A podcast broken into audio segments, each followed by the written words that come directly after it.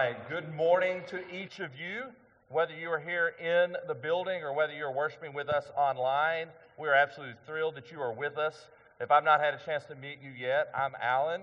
I'm uh, the senior pastor here and one of the elders, and we are absolutely thrilled that you're worshiping with us today. Hopefully, when you came in the building, if you did come in the building, you picked up a copy of the worship guide. On the back of the worship guide is a place to take notes. And if you are worshiping from home or even here in the building, you can still look at the uh, worship guide online at lhbc.net. As Ricky said, there's all kinds of things happening in the life of our church uh, this week, and most of them are asking you to register either online or through our Church Center app. And you may not know what all that means, and I'm not really sure how to sign up. The good news is uh, this morning, whenever church is dismissed, there'll be someone right out there in the entryway at a little table that says registration help. And if you need help registering for any of our events or anything tech related, uh, be sure and stop by and ask for some help. We are this year walking through the New Testament as a church family. We're calling this whole year Foundations New Testament. And we're not necessarily reading from Matthew all the way through Revelation. Instead, we're reading all of the New Testament, kind of jumping around at different places because we're kind of doing it chronologically, kind of, sort of. And uh, so this week we have started reading in the Gospel of Mark. If you're very familiar with the New Testament, you probably are aware of the fact there are four accounts they all tell the same story, but there's four different authors that tell the story of Jesus Matthew, Mark, Luke, and John. And uh, this week we've started reading in the book of Mark. And you may be wondering, well, I don't know exactly where we are in the reading. I've got good news for you. On the bottom of your sermon notes, you'll see what we're reading this week, which is Mark 5 through 9. And then also, right out there on a rack in the entryway or the hallway, there is a reading guide that you can pick up and utilize as well. We are starting a new series today, and you can see the graphic on the screen. It's called Servant King. Uh, we, we will talk in just a moment why we chose that as a title. But before I get to that, I wanted to ask you does the name Jack Bauer mean anything to you? It does, a little bit. Um, if you know him very well, you've experienced nine days of that guy's life. Those nine days of his life feels like about 20,000 years in other people's lives because the premise of the television show on Fox through the 2000s, they had nine seasons of this where Jack Bauer was a counter-terrorist agent and he experienced everything under the sun in a 24 hour period, and each episode was one hour segment, supposedly, of real life. I don't know how the dude kept his job. Like, it was a round the clock job. The dude never gets to sleep, and he's constantly fighting the bad guys. He's, he's constantly dealing with presidential assassination attempts, bomb detonations, bioterrorism, cyber warfare, and conspiracies of all kinds of manners. I don't know how one dude could get into that much stuff in a single 24 hour day but he did it and was quite good at it. You may be wondering why in the world is Alan talking about 24 and Jack Bauer? Here's the reason. Because in many ways, I see, as I read the Gospel of Mark, it is the 24 version of the life of Jesus. And what I mean by that is just as that show kept going, it was action packed and it was constant, nonstop action, that's exactly how the Gospel of Mark is. Here's a couple of interesting things about the Gospel of Mark.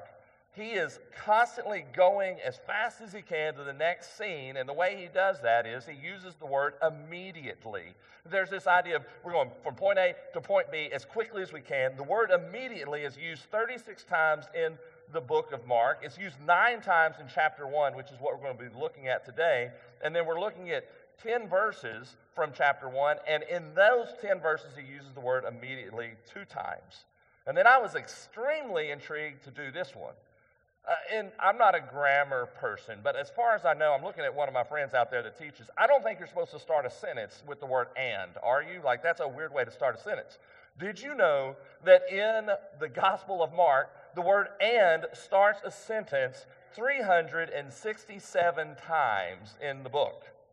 Uh, 26 times in chapter 1 alone, nine times in the passage we're going to look at today. So basically, every other verse in the book of Mark starts with the word and.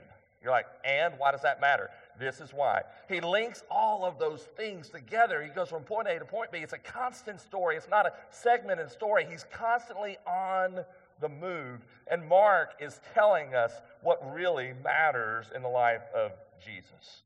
And as he does that, as Jesus is constantly, immediately going from point A to point B, and this and links story to story, we see that Jesus is presented and painted as he's painted as the um, uh, as the servant king. You see, Jesus, the King of all, as we've sung about this morning, came to this earth in order to serve us and to serve others, ultimately serving by giving his life as a ransom for many. In fact, you may want to jot down kind of the theme verse of Mark is Mark chapter 10, verse 45, which I just quoted a little bit of it a moment ago. Jesus came as a servant who would die for us and therefore is the servant king. Chapter 1. I would encourage you to open your Bibles to Mark chapter 1. If you don't have a Bible with you, maybe it's on your phone, or maybe you need to pick up a Bible out in our entryways, you can grab one. That's our gift to you. You can take it home with you. But Mark chapter 1, open your Bible with us to that chapter. Chapter 1 starts very quickly. Did you know that Mark doesn't even tell the birth story of Jesus? He just jumps to the point immediately. And in the first 21 verses of his book, he tells us that Jesus was baptized by John, that he spent time in the wilderness and was tempted by Satan, that he called his disciples and he taught in the synagogue, all within the first 21 verses uh, of, of Mark. So we're going to pick up the story this morning at, at verse 21, and we're going to look and see how Jesus lived a 24 hour period on this particular occasion. So I've titled the message, A Day in the life of Jesus. You may want to look at your text there. I'm not going to read verses 21 through 29, but you'll see that in verses 21 through 29, we see that Jesus walks into the synagogue in Capernaum. Capernaum is on the Sea of Galilee. If you're very familiar with Israel, it's the Sea of Galilee. Capernaum is uh, on the northern shore of that sea. It's in the area known as Galilee, not just the Sea of Galilee, but that region is referred to as Galilee. Jesus shows up in Capernaum, walks into the synagogue, he begins to preach and teach, and it says that the people were amazed and astonished because he taught as one with authority. And then Jesus saw that there was a man with an unclean spirit and he healed that man. And so all of a sudden they're amazed all the more. And it says there in verse 29 that his popularity or his fame was spread instantaneously. Now I want us to pick up the story by reading in verse 29 and go through verse 39. And you'll see the word and starts this section because it ties back to the verses that were before it. On that day of, Sabbath, it says, they immediately, and immediately he left the synagogue and he entered the house of Simon, who's also Peter. It's the same guy. He entered the house of Simon and Andrew with James and John. So, four of his disciples. This is all the disciples he's called to this point because it's early in his ministry. Now, Simon's mother in law lay ill with a fever, and immediately they told him, Jesus, about her. And he came and he took her by the hand and he lifted her up. And the fever left her, and she began to serve them. That evening at sundown, they brought to him all who were sick or oppressed by demons. And the whole city was gathered together at the door. And he healed many who were sick with various diseases and cast out many demons. And he would not permit the demons to speak because they knew him. And rising very early in the morning while it was still dark, he departed and went out to a desolate place and there he prayed. And Simon and those who were with him searched for him. And they found him and said to him, Everyone is looking for you. And he said to them, Let us go to the next towns, that I may preach there also, for that is why I came out. And he went throughout all Galilee, preaching in their synagogues and casting out demons. I mentioned where Capernaum was. It's on, it, it still is. It's on the northern edge of the Sea of Galilee. Uh, back uh, I don't know, almost 30 years ago now, I had the privilege of standing in the city of Capernaum. And when I got there, there, the synagogue had been unearthed. And so you're able to see kind of the remains of the synagogue. And you turn around, and about 100 feet from the synagogue is, is this big church. It's been built over some other ruins. It's kind of lifted up, kind of on stilts. And under these ruins that are being protected is what is probably, most likely, Simon's house.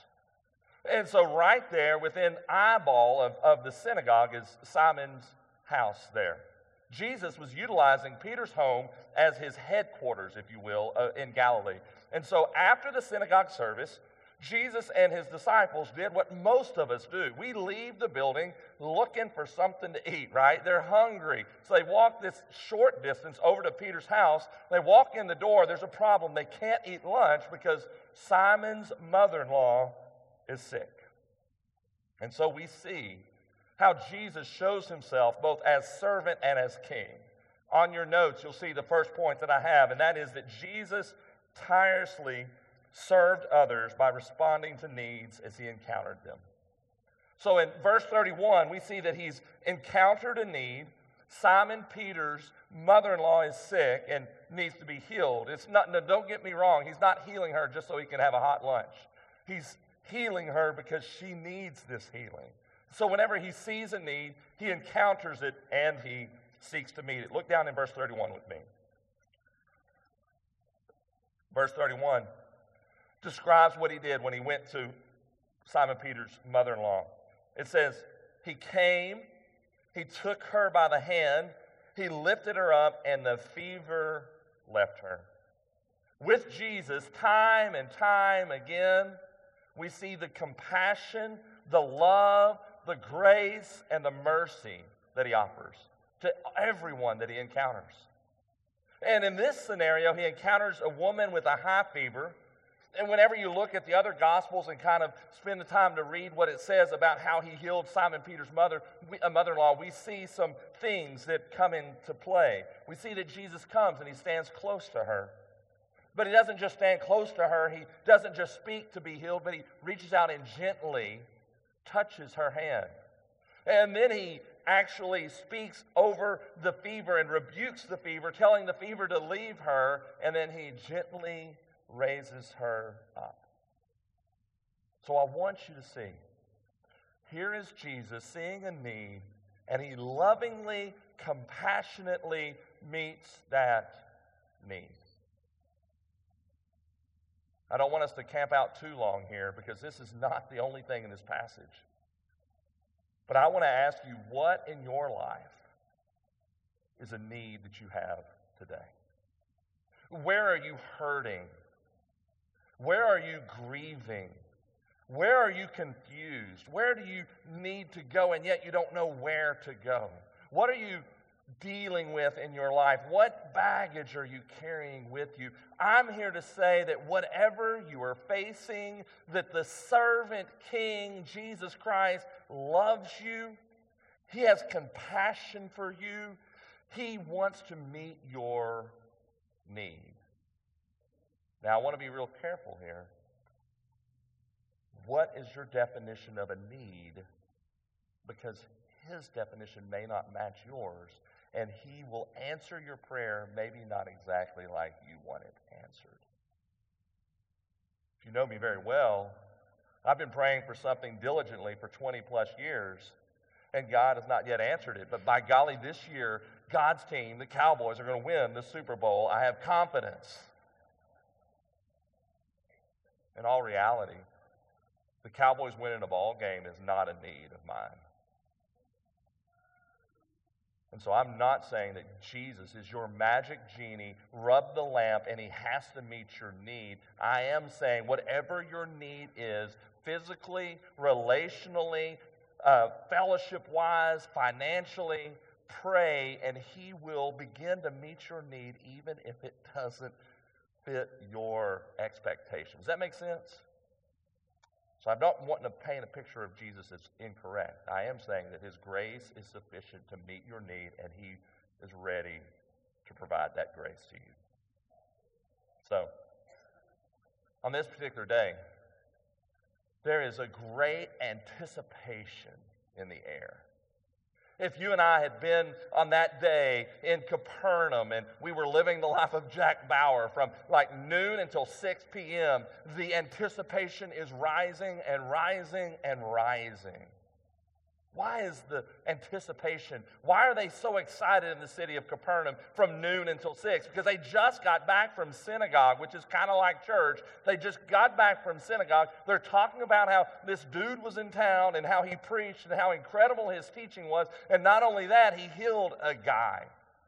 And then through the windows of neighbors, they began to hear the rumors that Jesus had also healed Simon Peter's mother in law. Who is this guy? I don't know who he is, but I've got a need. Maybe he'll need it, meet it, and something incredible is going to happen today. You're like, well, why didn't they just go do something? It's noon, go do something about it. No, they waited until 6 p.m.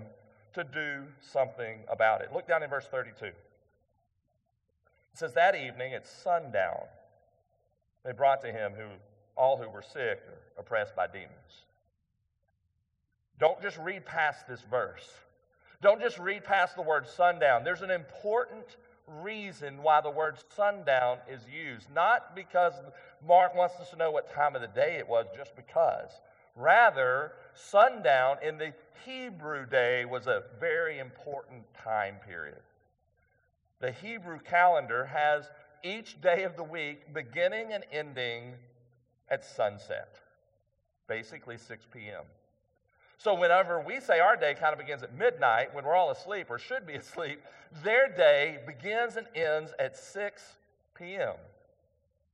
And so here's Jesus. He had done all of this on the, on the Sabbath day. The Jewish law said on the Sabbath day you weren't to travel, you weren't to go do a lot of things, you weren't to go further than X number of feet from your house. That's kind of what the rabbis added to the law. And they couldn't do anything. But by golly, as soon as that sun was set, they were out the front door to go find this Jesus guy. And so as soon as the sun went down, it's no longer Sabbath. It's no longer Saturday. Now it's Sunday. And so they come like a train of people constantly to the front door, knocking on the door. Simon Peter, is, is Jesus here? Is Jesus here? He's got to heal me. I, I'm sick. I'm sick. I need help. And you look at this story there in verse, uh, let's see, verse 32 or 33. I got to find it. Verse 32 says, That evening at sundown, they brought to him that word brought, I'm, again, I'm not a grammar dude, but I do know that the word there in the Greek is an imperfect tense, and the imperfect tense means ongoing action. So it's not like 12 people show up, hey, Jesus, could you heal these guys? No, no. Like it's person after person after person after person after person. They are gathering there at Simon Peter's house. In fact, look at the next verse. It says that the whole city was gathered at the door. Now, in some sense, this is hyperbole. I don't think 100% of the residents of Capernaum are standing on the front porch like sardines, but I do believe that there's a huge number of people pressing in. I'm looking at one of my friends down here that watches this thing called football. I, like my football is American football, but my friend down here likes football. That's this round ball's got white and black spots on it, right, Brian? Okay. Soccer. Is that what it's called? Okay. All right. So have you ever seen a soccer match in some of these nations that love soccer? Like, literally, it's not funny, but literally, people can get trampled over because they're pressing in to get to the ball game. It's that kind of picture on the front porch of Simon's house there in Capernaum that day. Everyone is there. Jesus is here. This dude who is a servant, who maybe is a king, although we know he is, is here and maybe he'll meet my need. Guys, I want you to see that Jesus, the servant king, when he sees a need, he meets that need.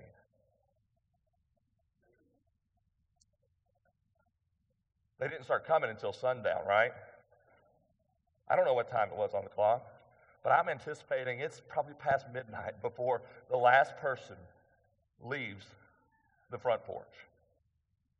Jesus has had a very busy day in ministry. As a pastor, and I'm not Jesus, but as a pastor, I know what a Sunday can be like. And Jesus has had one of those Sabbath day busy days. I've often heard some of my mentors say, hey, never resign your church on a Monday because Sundays are just so crazy busy and you may have a skewed view of how life is going because you're overwhelmed and tired and exhausted. Jesus had one of those days. But because he came as a servant, he didn't see these ministry opportunities, opportunities as troublesome or burdensome. Instead, he sought to meet them. Can I ask y'all a question?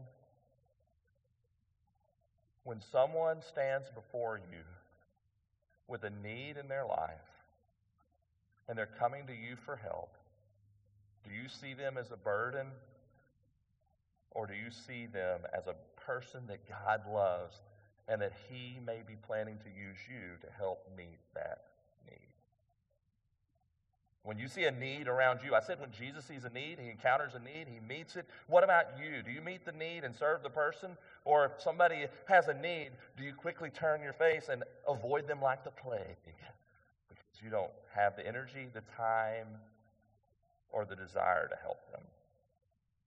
You see, Jesus models the life of servanthood, and we're to do the same thing. I want us to apply a few things real quickly about this idea of being a servant. When you see a need, do you meet that need?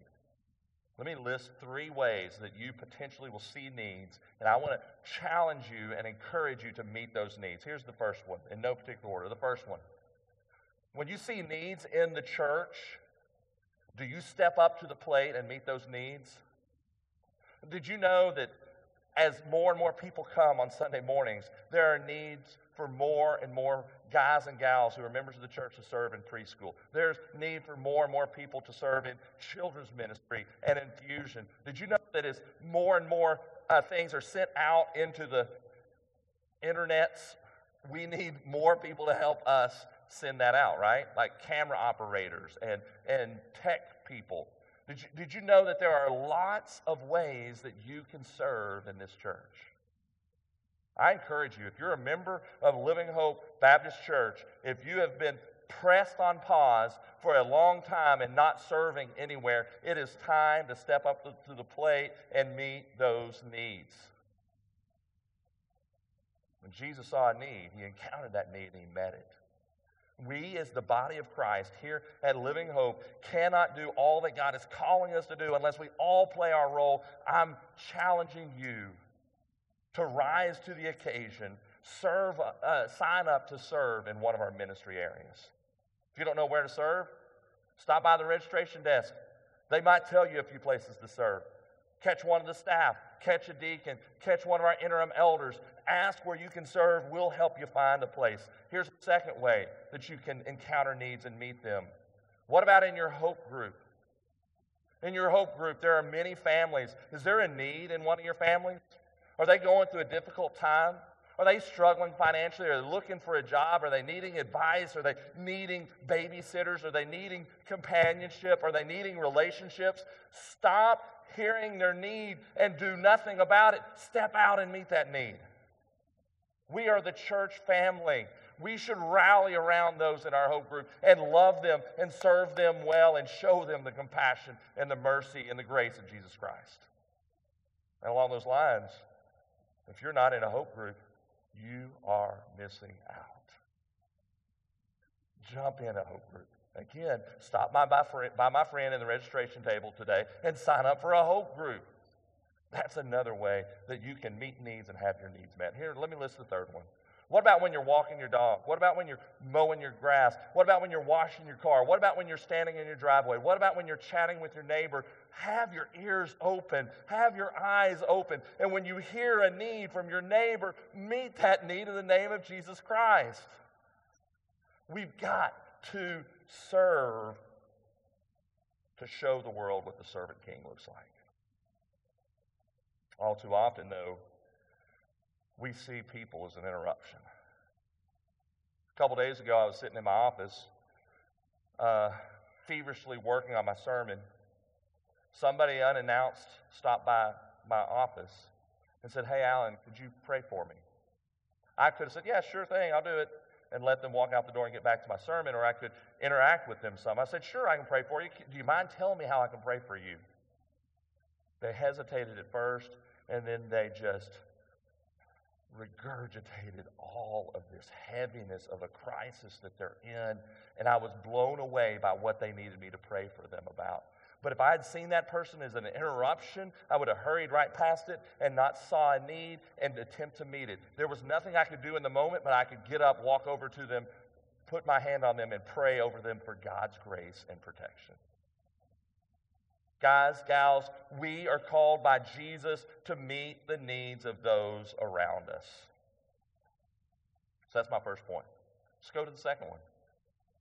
What do you think Jesus did after a busy day of ministry? Surely he set his iPhone to wake him up at 10 a.m. the next morning so he could sleep in because he was so, so tired. Like, surely that's what he did. Look down at verse 35. That's not what Jesus did at all. Verse 35 And rising, there's that word and, it ties back to the previous one, and rising very early in the morning while it was still dark, he departed and went out to a desolate place, and there he prayed.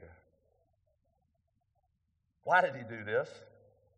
Why did he go up, get up so early while it was still dark? Guys, there's probably an indication that this is, get this, 3 a.m., maybe 4 a.m. at the latest. Jesus is waking up at 3 or 4 a.m. after healing all night so that he can go out and spend time in prayer. Why is Jesus doing that? It's because it's what uh, empowers him to do the thing that he came to do. Look at the second point. Jesus remained focused on his kingdom mission by making time for prayer. Yes, Jesus came to serve. And yes, one of those ways to serve was to heal people. But guys, this is not the reason ultimately that Jesus came. Ultimately, Jesus did not come to be enamored by popularity and success. He didn't come to be giving into this temptation to take the shortcut, to have prestige and honor from a worldly standpoint. But instead, he came to preach and announce that a kingdom is coming, and that's his kingdom. I firmly believe that while Jesus is fully God, he is also fully man. We know that's biblically true. And I firmly believe that Jesus, in his humanity side, could have given in to popularity and success, but that's not what his focus was. His focus was the kingdom of God, and to maintain his focus, he had to spend time with his Father in prayer. This empowered him to remember why he came.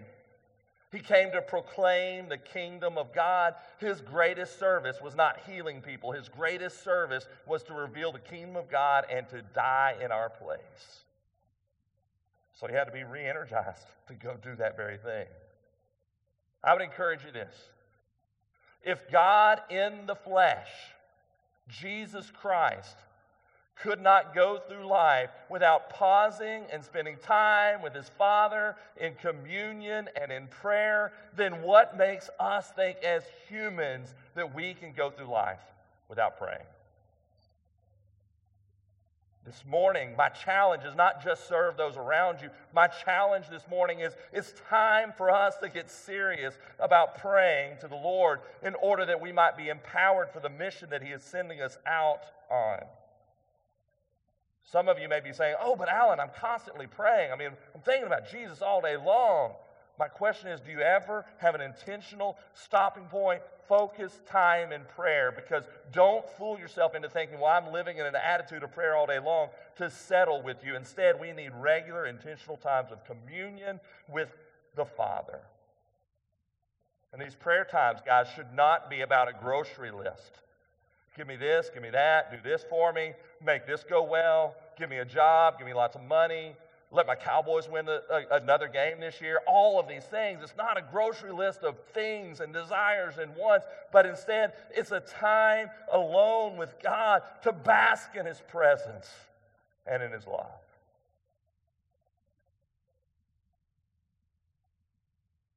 If you're married, think about your relationship with your spouse. Is it a healthy relationship if every time you get together, and you say, and another thing I need you to do for me is, and another thing, and another thing, and another thing. Don't get me wrong, sometimes we do talk about business things, we have to cover them. But what is it like if we sit just with our spouse and enjoy that love relationship with our spouse? How much more so is that how it should be with the Heavenly Father basking in His presence? But in order for us to spend time in prayer, we got to get rid of some excuses. Here's some excuses. You may even want to jot down some of these and some answers to these, to these excuses. The first excuse, I use it all too often, and I guarantee it, you probably do as well. Here it is. But I'm just too busy. Like, I don't have time to slow down and pray. That's why I'm in an attitude of prayer all day long. I just can't slow down and pray. You ever heard of a guy by the name of Martin Luther? Here's what he said I'm not advocating that you should pray as many hours necessarily as he did, but listen to what Martin Luther said. I have so much to do that if I don't spend at least three hours a day in prayer, I would never get it all done. I'm not saying go pray for three hours, but I am saying correct this idea of I'm too busy to pray to see that you are actually too busy not to pray. If I'm not careful, I'll come in tunnel vision. I'm going, I don't have time to pray. I don't have time to read my Bible. I've got to, I got to write a sermon. I don't have time to read my Bible or pray. Come on. You should see the irony in that statement. But the reality is, we should never be so busy that we can't pray. In order to manage our busyness, we need time in prayer. Here's the second excuse we use it's pretty valid, but we got to do something about it. It's impossible to pray when my family is awake. Can I hear an amen?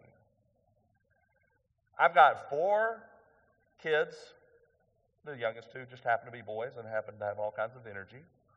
We got two dogs, and we just got a brand new dog, and that second one has all kinds of energy. She, he's a puppy. And I, anyway, how am I going to pray? Because everyone's awake, so maybe here's my solution. Maybe you need to wake up at 5 a.m. Maybe you need to stay up till midnight. I don't know. Do one or the other and make some time for prayer. Here's another excuse we use I'm just distracted by the television. I'm distracted by the computer. I'm distracted by other things at my house, and I just can't focus. Well, here's my solution for that go on a walk, pray as you walk. Go to a park, sit in the park and pray. Go to your closet, close the door, don't take the television or phone in there with you, and spend some time in prayer in the closet. Find some different location. Guys, it's time for us to stop making excuses. I'm too busy to pray. Absolutely not. Everybody's away, I can't pray make a solution. I'm distracted. Find a solution to get away from the distraction. Guys, it's time for us to pray. Verses 36 and 37. It's interesting because Jesus is away praying, everybody's freaking out. It says in 36, Simon and everybody around him is looking for him. And in verse 37, they finally fi- find Jesus. But what I want us to see is this when Jesus didn't show up the next morning to go on the next healing crusade, everybody freaks out. Like the people in town are going, I need Jesus to do something for me today. What have you done for me lately? You got to do something today. They're looking for it. The disciples are going, Jesus, come on, you're our ticket to notoriety and fame and success. We're riding high on the enthusiasm of the day before. Jesus, where are you at? So it says that the disciples frantically searched for him. That word in verse 36, searched, has this idea of being frantic. Said a moment ago, I got four kids. Two, the youngest, are boys. I'm not a mama, but I know there's a lot of mamas out here. Can you relate to this, mamas? I've seen this with Ashley. The girl cannot go anywhere in the house without the super sleuths finding her. It doesn't matter where she goes. It doesn't matter what door is closed. It doesn't matter if she's in the bathroom or asleep or on the phone or trying to get something done. My boys can find her. Why? Because they want a snack. They want to play a video game. They want something, and they're after her to find her. They walk right past me. I can't do anything for them. They go to her. Need some ice cream. She scoops up bigger scoops than I do. But that's the same kind of thing that's going on this day. The people are frantically looking for Jesus because they want something from him. And then even the disciples, look at 37, they actually rebuke Jesus. This is a form of a rebuke. When they found Jesus, the disciples said, Jesus, everyone is looking for you. This is how that translates into the English. Jesus, what are you thinking? We don't have time for prayer. Come on, it's time to get busy. That's exactly what's going on here. But Jesus, because he had been fueled by his prayer with the Father, is now ready to go and take care of kingdom business. Look at the last point on your notes. Jesus came to preach the kingdom, and nothing would stop him from doing so. So here's the disciples. They're saying, Hey, guys, Jesus, everybody in town's looking for you. It's time to go. we got to go do our stuff again. Jesus says, No. Guys, I didn't come for some kind of parade. I came for another purpose. Look down in verse 38 and 39. 38 describes what he's come to do, 39 tells him about him doing it. Jesus said to them, Let's go on to the next towns. We're not going to stay here. We're not going to stay in Capernaum. I'm not going to heal more here today. Let's go on to the next towns. Why? That I may preach there also. For that is why I came out. And then 39 is a bit of a summary. They went all throughout, uh, sorry, Galilee, and he preached in their synagogues and cast out demons. See, Jesus did not come as a wonder worker. Yes, he did wonders. But Jesus came to serve he came to serve others and proclaim the gospel. So, as important as it is to serve, as vital as it is to prioritize prayer, we've got to step out and proclaim the gospel to those who need to hear it. Yes, Jesus healed people back then. Yes, Jesus still heals people today. Yes, Jesus met needs back then and served people, and yes, he does the same today. But the most important healing that he's interested in is spiritual healing. And in verse 38, when he says, I've got to go out and preach, that actually ties back to verses 14 and 15. Would you look back in Mark 1 14 and 15? These are the first recorded words of Jesus in the Gospel of Mark. And when he begins his ministry, he makes it clear what his ministry was going to be all about. It says, Now after John was arrested, Jesus, he's talking about John the Baptist, after John was arrested, Jesus came into Galilee proclaiming the gospel of God. So he came to proclaim the gospel, and here is the gospel. Here's the words of Jesus. The gospel is the time is fulfilled, and the kingdom of God is at hand. Repent and believe in the gospel. And so when Jesus went out to preach, that is the message he came to preach. He came to preach the gospel. He came to call people to repentance, and he called people to believe it. So, do you mind if I share with you just for a moment what the gospel is all about? The gospel is the good news that God has solved a sin problem in our lives, that we might be forgiven of our sins and be put right in a relationship with Him. You see, the Bible is very clear that 100% of us, all people of all times, of all locations, of all cultures, have sinned and fallen short of God's glory and expectation. The Bible says that God is holy and perfect, and that because He's holy and perfect, He can have nothing to do with sin. And yet, as human beings, time after time after time, we thumb our noses at God. We tell Him, I don't care what you have to say. Like, you don't tell me what to do. I'm going to live my life how I want to live my life.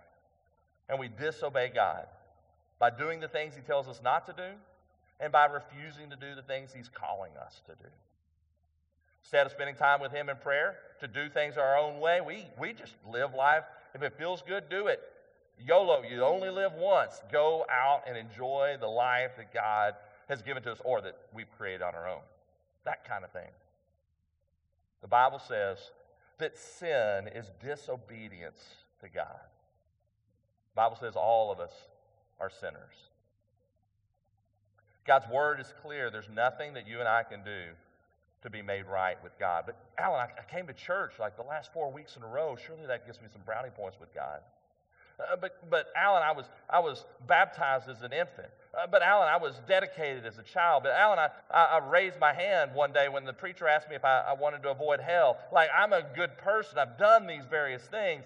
none of those bring salvation. The only way to be made right with God is to trust in this servant king, Jesus Christ, who came and lived a perfect life, never sinned a day in his life, and yet he was crucified on a cross, paid the price for our sin that we might be made right with him. What would you look at verse 15? It doesn't say the time is fulfilled, the kingdom of God is at hand for everyone, so everybody have fun to be a part of the kingdom. No, it says the kingdom of God is at hand, and the only way to be in the kingdom of God is to repent and believe in the gospel. So this morning, I ask you this question Do you know that you're a sinner?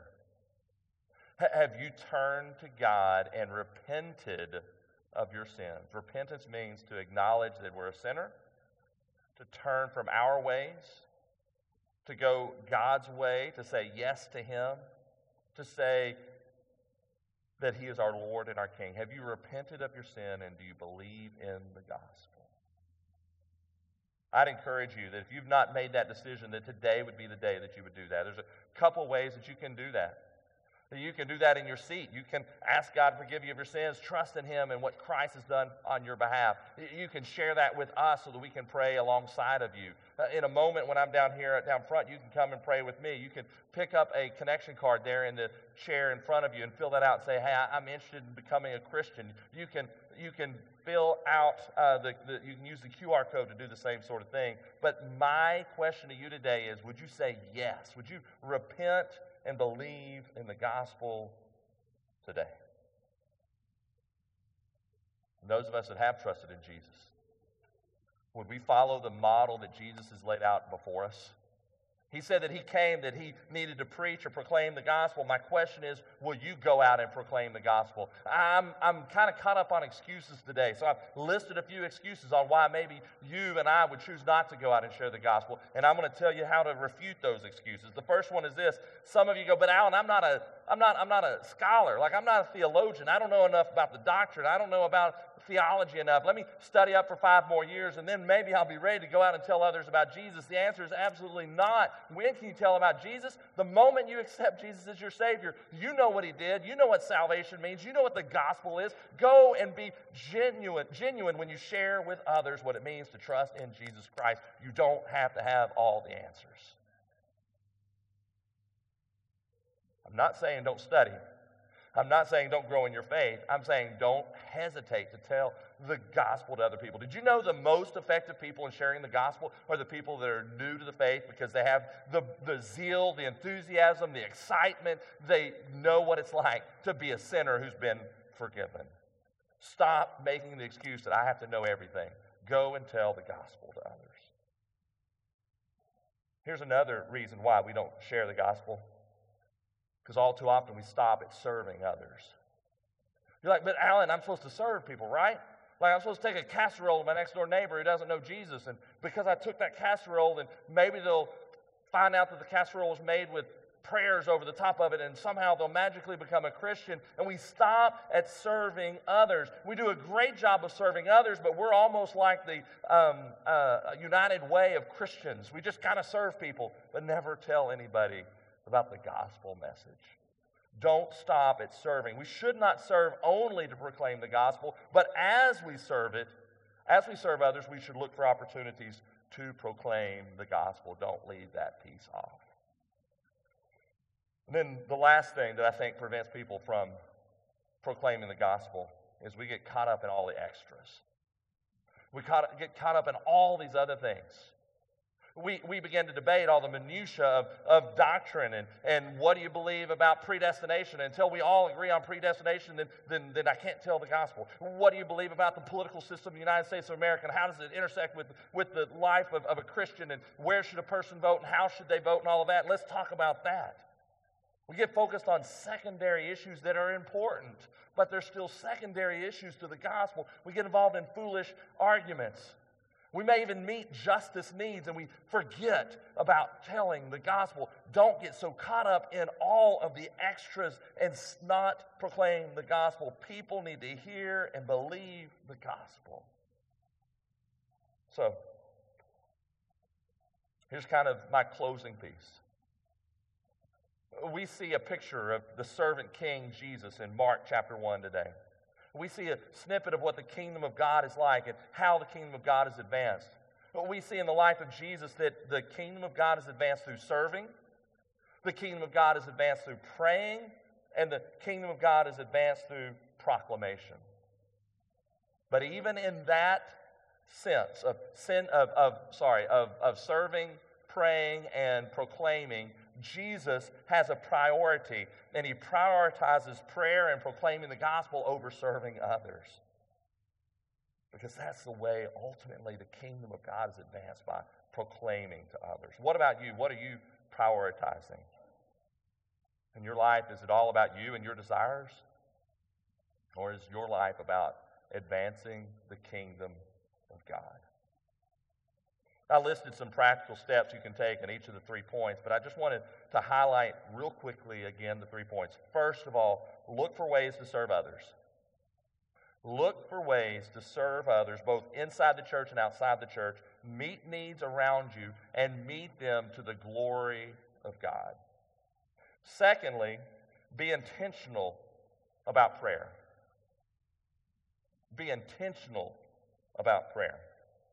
And then, third, be intentional about proclaiming the gospel to everyone that you can. Let me talk for just a second on this intentionality and purpose. Some of you periodically will say, Hey, Alan, I saw you running down Longmire, or it looked like you were trying to run, or I saw you doing whatever, right? Well, over the last several months, I have prioritized in my life that I've got to get more in better physical shape. And so, four to five days a week, I know that hopefully early in the morning, I'm putting on my running shoes, I'm running for 30 minutes, and come hell or high water, I do that very thing. Why? Because it's important to me. Why? Because I've prioritized it. Why? Because I've made it a discipline. But, guys, if that discipline takes priority over praying and proclaiming the gospel, then I've got my priorities out of whack.